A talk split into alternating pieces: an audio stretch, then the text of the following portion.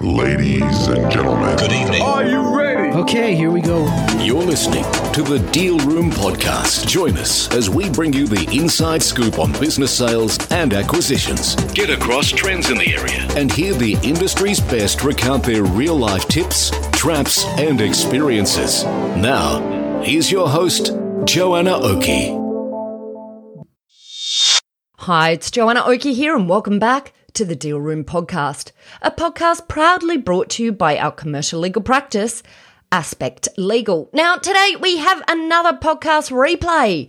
As we mentioned in our first podcast replay episode, which you can access by checking the show notes below, a podcast replay is when we share with you one of the most popular and most listened to episodes of the Deal Room Podcast.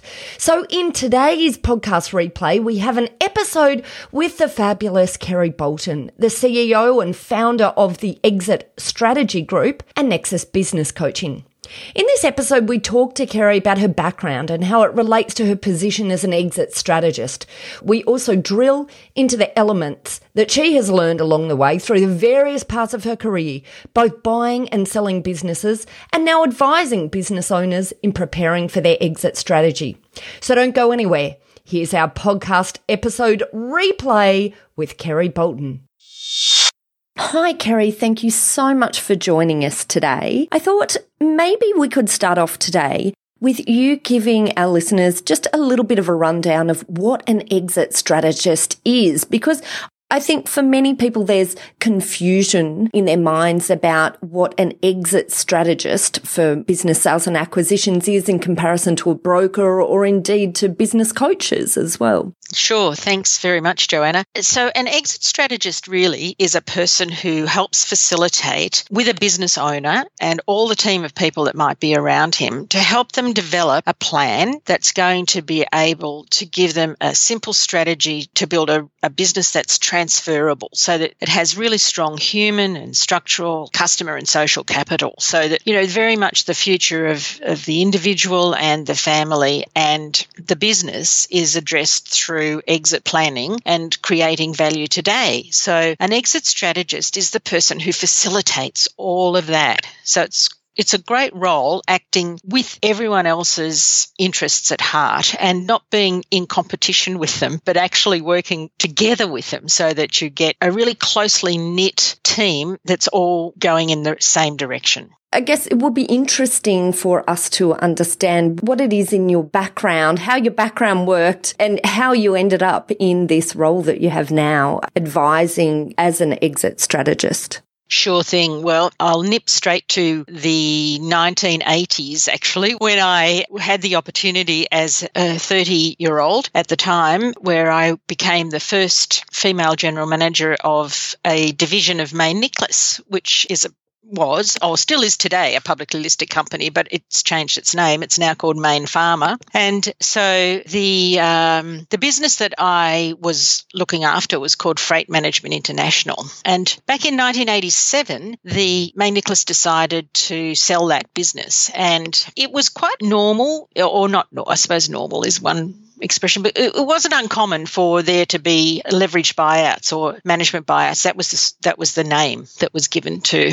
those opportunities. So I put up my hand and said, yes, I was interested to buy the business. They did decide at the time that they wanted to sell it off to an international group. And so I just kept doing what I was doing and looking after the business. And it was sort of a year later, they came back and said, well, we can't sell it. Are you still interested? So I said, yes, I am. And I should have said, oh, but the price has changed. But I didn't. I behaved as most uh, people with an exciting opportunity would behave, and that is to get really excited about it and move forward, and just everything was status quo. So meanwhile, in that time, while the business was just sort of marking time, so to speak, I was actually able to go to a very dear friend and mentor and said, just put the opportunity to him, and he said, Kerry, you write the business plan. If you can convince me, I'll help you put the money together. And so we needed a million dollars at the time, and my husband and I had exactly zero. So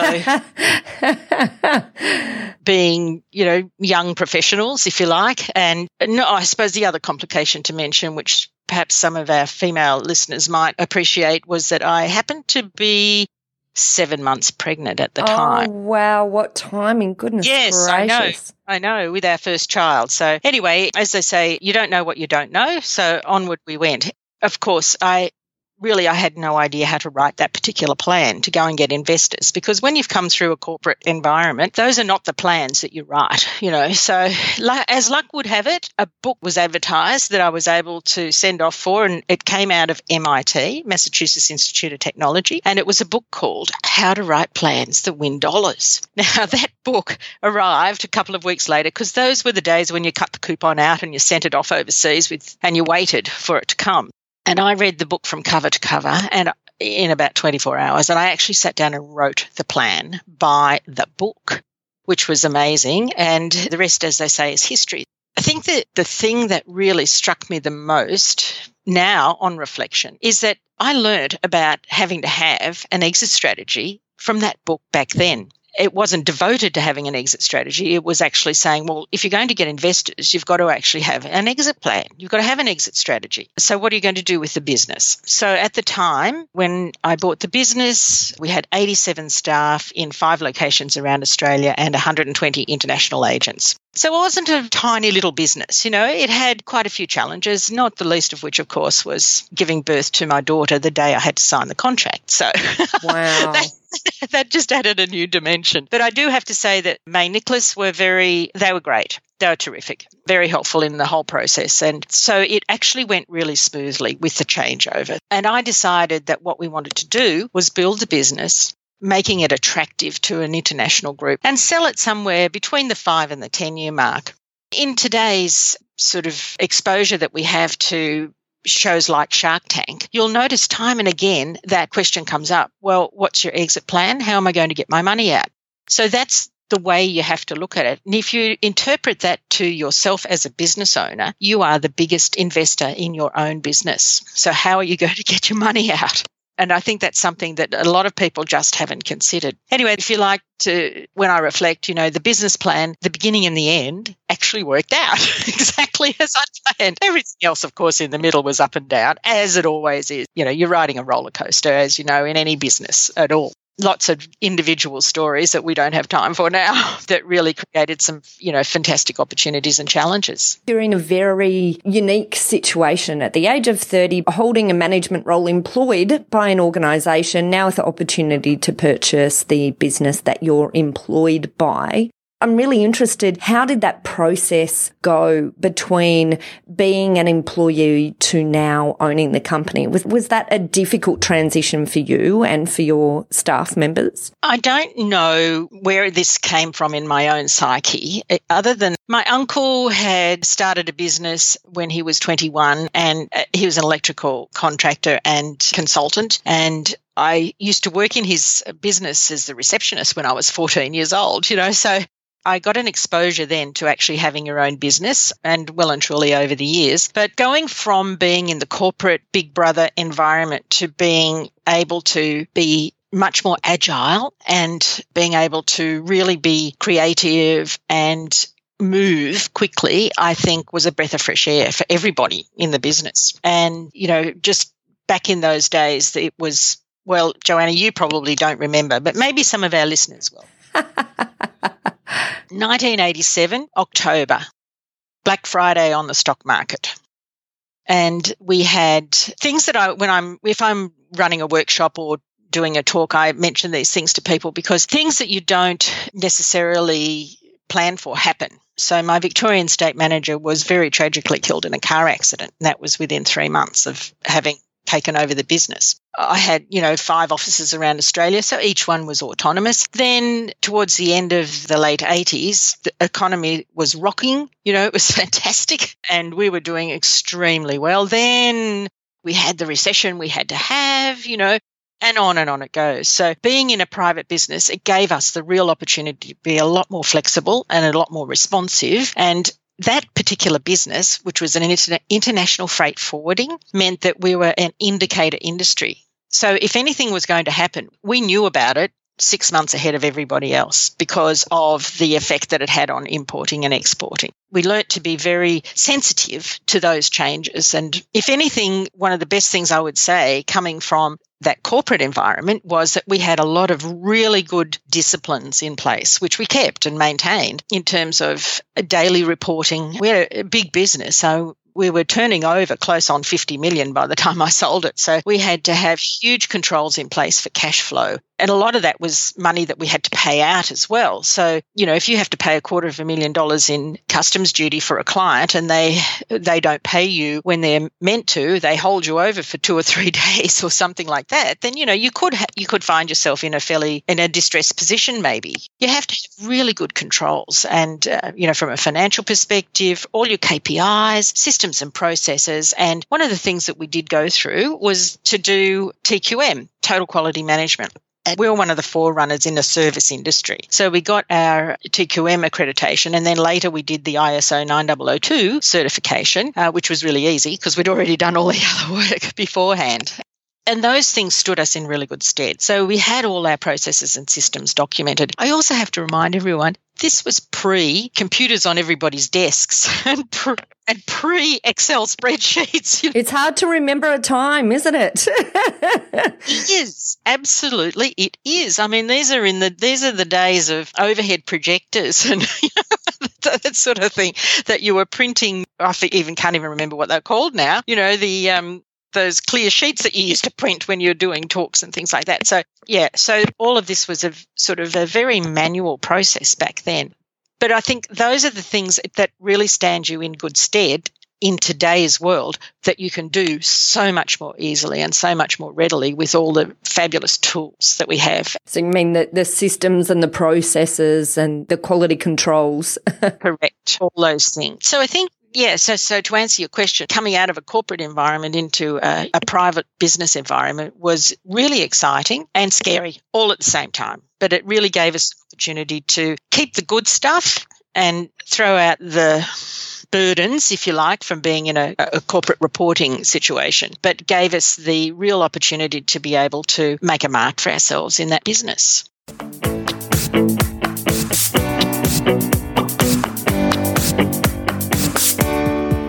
Take a short break. When we come back, Kerry explains the difference between an exit strategy versus that of an exit plan. I know it sounds similar, but they're different, and Kerry explains why. She also explains why it's not enough to simply have a strategy. We also drill into some significant statistics around the massive number of businesses that are retiring in the next few years. And finally, we close this episode out by leaving you with some tips on how to properly plan an exit. And that's next. I'm Joanna Oakey, and you are listening to The Deal Room Podcast, brought to you by our commercial legal practice, Aspect Legal.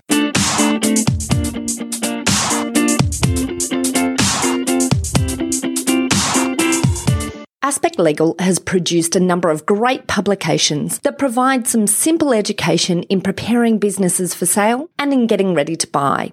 These are particularly relevant if you're a business owner gearing up for a sale or, on the other hand, if you're gearing up for an acquisition. But if you're a business advisor and have clients considering a business sale or purchase, then ebooks like these are also a great way for you to pass on information that's highly useful and relevant to them. At Aspect Legal, we believe that preparation is key. It's true in life and even more so in the M and A space. Being prepared will reduce your stress levels, reduce your costs, and even make the process enjoyable, as it should be. So be prepared and get the best possible deal. We have two ebooks available for you for free. The first is the top seven legal considerations in preparing for the sale of a business. And then we also have an ebook related to buying a business, a guide to closing the deal. To get a free copy of either of these ebooks, simply head over to our website at the deal room podcast dot com or check out the show notes to this episode and find the download link for these free publications. We also offer the option of co-branding if you'd like to customize these documents for your clients by having your brand attached to it. Just get in touch with us via our contact section on our website at aspect legal dot com dot a u.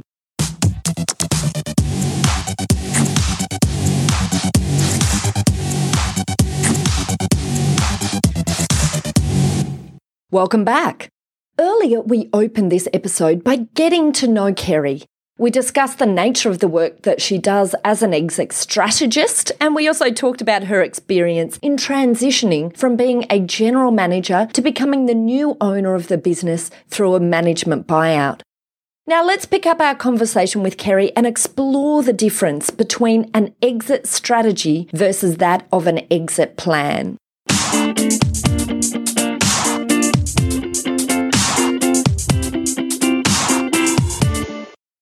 You talked about having the exit strategy or, or the exit concept, at least, somewhat organised before you started as part of your pitch to your investors. Do you feel that having that clarity about what the exit looked like helped in driving the day-to-day of the business? How do you feel it impacted the day-to-day of the business? We were always going to sell the business. So we always had the end game in mind.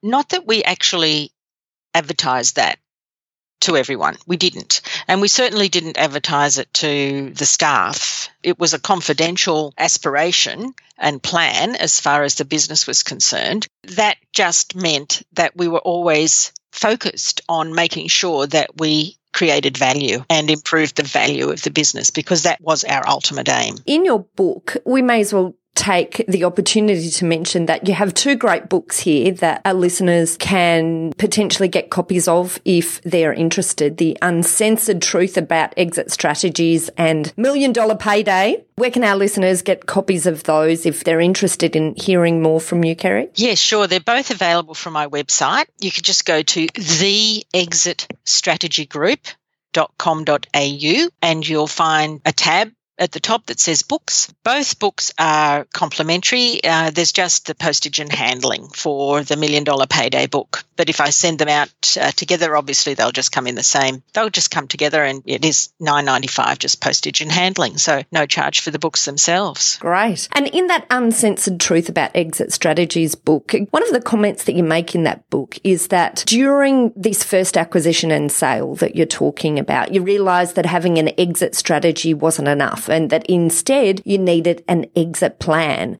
I thought that element was really interesting. I thought perhaps maybe it'd be great if you could run us through what you mean by that. What is the difference? So for me, the difference was, yes, the strategy was that we wanted to sell the business and we had some timing around that. However, our plan, and for me, it didn't really ring true to me until after, because there's more to exit than simply the business. And what I said, just some description that I gave earlier about exit planning, combining both the plan and the concept and the effort and the process to build a business that is completely transferable through those other areas of capital that people don't really often think about, meaning, you know, the human side, obviously the money side, but from your client perspective and also from the social perspective, because it's not only you and it's not only the business, but it's your family and everyone else that's actually affected. So I found myself, after having sold the business, that I hadn't even thought about what I was going to do. Everything was just, this is the transaction and we're focused on that. I'd certainly given thought to my staff, because one of my uh, absolute non-negotiables was that everyone had a job but me. I was quite happy to move on. I did stay on for two years after the initial deal was done. But then after two years, I got fired, which I think is hilarious. So, but but I honestly thought I was probably only going to stay in for another six months personally anyway, now that I look back at it. But I hadn't actually thought about what was I going to do after I'd left the business anyway. And I found myself at home sort of first week thinking, oh, right, now what am I going to do? And of course, I had two young children at that point, and I thought, well, it's just not in my makeup to stay at home and look after the children. And I was twiddling my thumbs and thinking, what am I going to do? You know, and I hadn't really given any thought to it. So that's what a plan does. It actually addresses those issues well beyond simply the business and looking at what else is going to be affected. I must say, it's very interesting hearing you talk about your own experiences there, because in my experience, the majority of business owners really don't completely understand what what a life looks like without this business. That often they're, you know, is so attached to their self-identity as well, Correct. you know, for, for all of these years. And can be that this dawning comes after the point of sale as, as it did for you. For me, I've also noticed quite a few times that sellers of businesses come to this realization once they have an offer that they've committed to or that they're about to commit to, you know, and sometimes it's when this emotion comes up about what will my life look like when I don't have this business anymore. And so I think it's a really good point that you make about understanding, you know, having a plan around the whole element, including what you're going to be doing afterwards in order that you're emotionally ready for what can sometimes be a difficult process going through the negotiation process that is inevitably involved when you are selling that business. True, absolutely true. And my husband and I, when we're talking to other people from time to time, I joke about it and I say, well, look, I married you for better or worse, for, not for lunch, you know. so, and, so here we are thirty-six years down the track and we're still together. I think that deserves at least a little tick. But I do think that that is the difference, and that's what's really important, is actually to think about what it is that you're going to do next, because you can only do so much in terms of, oh, great, I think you need to decompress. Big tick to that, you really do, because usually, you, you know, I find most people have been working maybe, you know, sixty, eighty hours a week, but maybe they're not actually working. They're just, they're filling their time. And so, therefore, you've got to think about what it is that you are going to do to fill your time after you've left your business and how that's going to affect your family or anyone anyone else that you're constantly interacting with in your life. So it's about creating purpose for the life after business as well. Here we've particularly focused on one of the many issues for businesses who are looking to sell. What is it that they're going to do after a sale? But indeed, maybe the bigger issue might also be, will they be able to find a buyer? Because your book cite, I think, some fabulous statistics from P W C, for example, that during the next ten years, which, of course, the report was in two thousand fourteen, so we're actually four years into that decade now, more than one point four million owners employing seven point nine million people are expected to retire. And, you know, if we think Australia has a population of uh, around about twenty-four million, that's a large proportion of the workforce that's exposed to transitioning businesses and owners that are transitioning themselves. I just found that number massive. And obviously that means we're expecting a flood. Is that what you take out of that sort of statistic? Certainly do. That's exactly really, that's exactly what's going to happen. That's the baby boomer generation that we're talking about here. And the first baby boomers turned sixty-five in two thousand eleven. The peak is going to be twenty twenty-eight. So if you look at it that way, that's when the peak will be. And there'll be something like, I got these statistics from the from the A B S, about eight thousand people a week will be turning sixty-five in twenty twenty-eight. Now, the business owner element is about sixty percent of private businesses in Australia are owned by baby boomers. That's what that P W C stat relates to. So the median age, I think now rough uh, from, I had it in, in my book, and I think it's now fifty-five.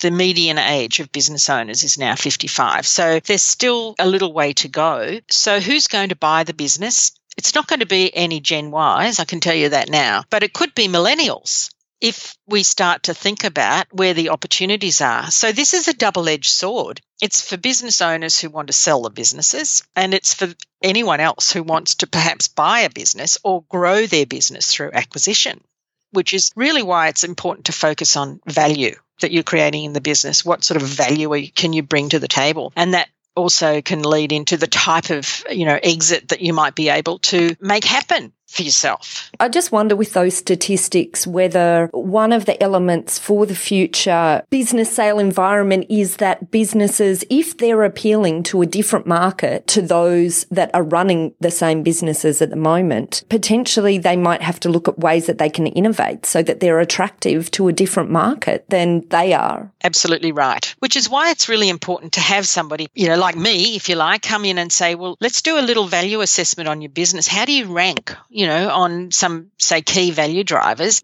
And as opposed to coming in and doing a really deep dive financial assessment, even though that's going to be required in the, you know, it's important. But let's have a look at the other more intangible areas that are involved and where the value is being created in that, because that can give you some really good ways of thinking about who might be interested in your business. I think then this dovetails well into my last question, which is what should business owners be doing in order to properly plan their exit? So what are the key things they should be thinking about now? Obviously, as we've discussed, there could be a flood in the future. So it's about getting themselves ready in advance and perhaps being ready to hit the market before the flood. Ideally, I think that'd probably be a good idea. Absolutely right. Yeah, absolutely right. Interestingly, from the research that personal research that's come as a result of my people who've actually bought the book or ordered the, especially the Uncensored Truth About Exit Strategies, because in the process I ask some questions, and the research has shown that the biggest hurdle that people face is that they have absolutely no idea what their business is worth. So that's the biggest one. Then they don't know what they're going to do afterwards. But let's go back. So the things that I would expect people to do now would be to get a ballpark value assessment, valuation assessment. Get some idea of what you think the business could be worth today. A lot of people will have absolutely inflated ideas of what that might be. And if anybody wants to get an informal assessment, that you can do that through my website as well, actually. If you go to the exit strategy group dot com dot a u, there's a little logo up on the top left-hand side, which is uh, Value Builder, and you can go in there, do a very short questionnaire, and that'll throw up a benchmark assessment of value based on businesses in your same industry, which comes from a database of about thirty thousand North America, U K, New Zealand, Australia, and South Africa. So that'd be worth doing. So get an, at least a, a valuation assessment. I don't recommend that you have to spend thousands of dollars getting a formal valuation at this stage. That's over the top. Then secondly, when you get that sort of information, then just think about what else might there be in the business that could be perhaps restructured. How transferable is it now? If the business is really reliant on you and or a, perhaps a key employee, or if you really have exposure to, very high exposure to one or two major customers or one or two major suppliers, what can we do to mitigate that? Because it's about taking risk out for someone else who might come along. So there's a couple of things that you could do just, you know, right now from the get-go and start, you know, putting those sort of planning around mitigating risk and really understanding how valuable the business might be today compared to what you think you need. Well, that's another that's another area. Have you ever thought about how much money you need for the future? I mean, in terms of if you're currently paying yourself a nice salary and you've got profits coming from the business, you may have already made some other investments that are generating some passive income for you. But how are you going to replace those? So what's your enough is enough number?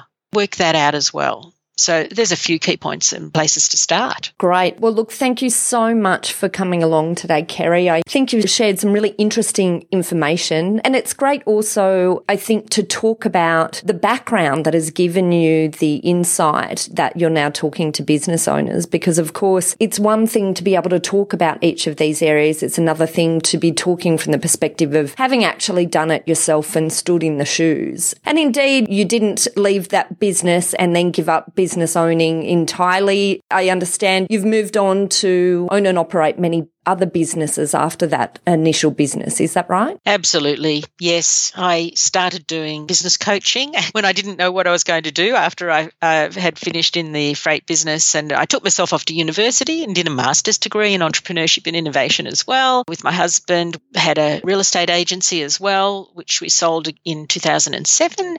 And yes, I've look, I've done a whole range of other things as well. Great. So look, just recapping, I think some of the highlights of the areas that you've talked about today. First and foremost, you talked about the benefit of thinking about the exit right at the beginning. So right at the time when you bought in, you were forced to think about the exit, and that helped drive the way you built and worked with the business until the point that you met your vision of exiting. Secondly, the statistics that we talked about today are really powerful. And, you know, we hear these statistics a lot in the media, but I think the relevant element of that is, what does that mean for us? So many of our listeners are businesses who are maybe building themselves for exit, and it will be relevant for them to understand that they might be part of a very large pool of businesses that are selling in the future. And, and for our accountants who are listening, you've heard this before, but maybe today is the point where you say, okay, well, maybe out of this, we can take some real action items in which we can assist our clients get themselves ready for this change that will happen into the future as the baby boomers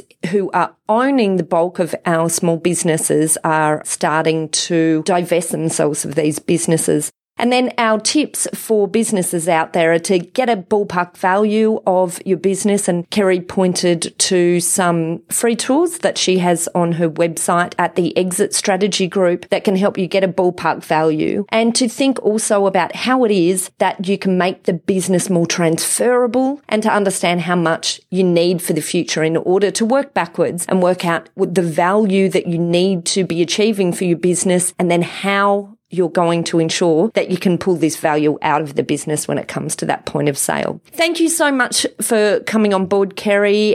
Hopefully we can have you back very soon again to tease through some of these issues in further detail. My pleasure indeed. Thank you very much for having me, Joanna.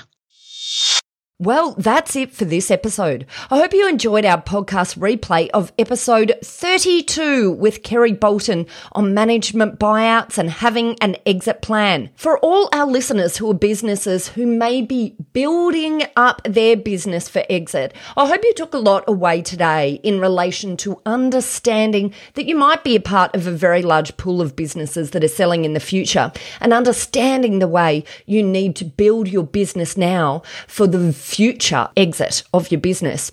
And of course, for our accountants who are listening, you've heard this before, but maybe today is the point where you say, okay, maybe out of this, we can take some real action items in which we can assist our clients get themselves ready for this change that will happen into the future as the baby boomers who are owning the bulk of our small businesses are starting to divest themselves of those businesses. Well, that's it. If you're interested in talking to our lawyers about anything related to this topic, then head over to our website at w w w dot aspect legal dot com dot a u to book a free fifteen minute discussion with our legal team. And of course, in the show notes, you'll find a link straight through to Kerry Boulton if you would like to book in a discussion with her about your business or the business of your clients as they build with an eye on their future exit. I hope you enjoyed what you heard today, and thanks again for listening in.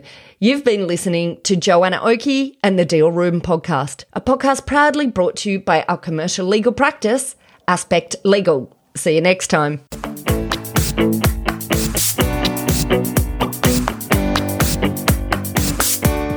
Aspect Legal has a number of great services that help businesses prepare for a sale or acquisition, to help them prepare in advance and to get transaction ready. We've also got a range of services to help guide businesses through the sale and acquisitions process. We work with clients both big and small, and have different types of services depending on size and complexity. We provide a free consultation to discuss your proposed sale or acquisition, so see our show notes on how to book a time to speak with us, or head over to our website at aspect legal dot com dot a u. Ladies and gentlemen. Ladies and gentlemen, that will conclude this evening's entertainment. Thanks for listening to the Deal Room Podcast. To find out more about this episode and other episodes in the series, check out the show notes or head over to our website at the deal room podcast dot com dot a u.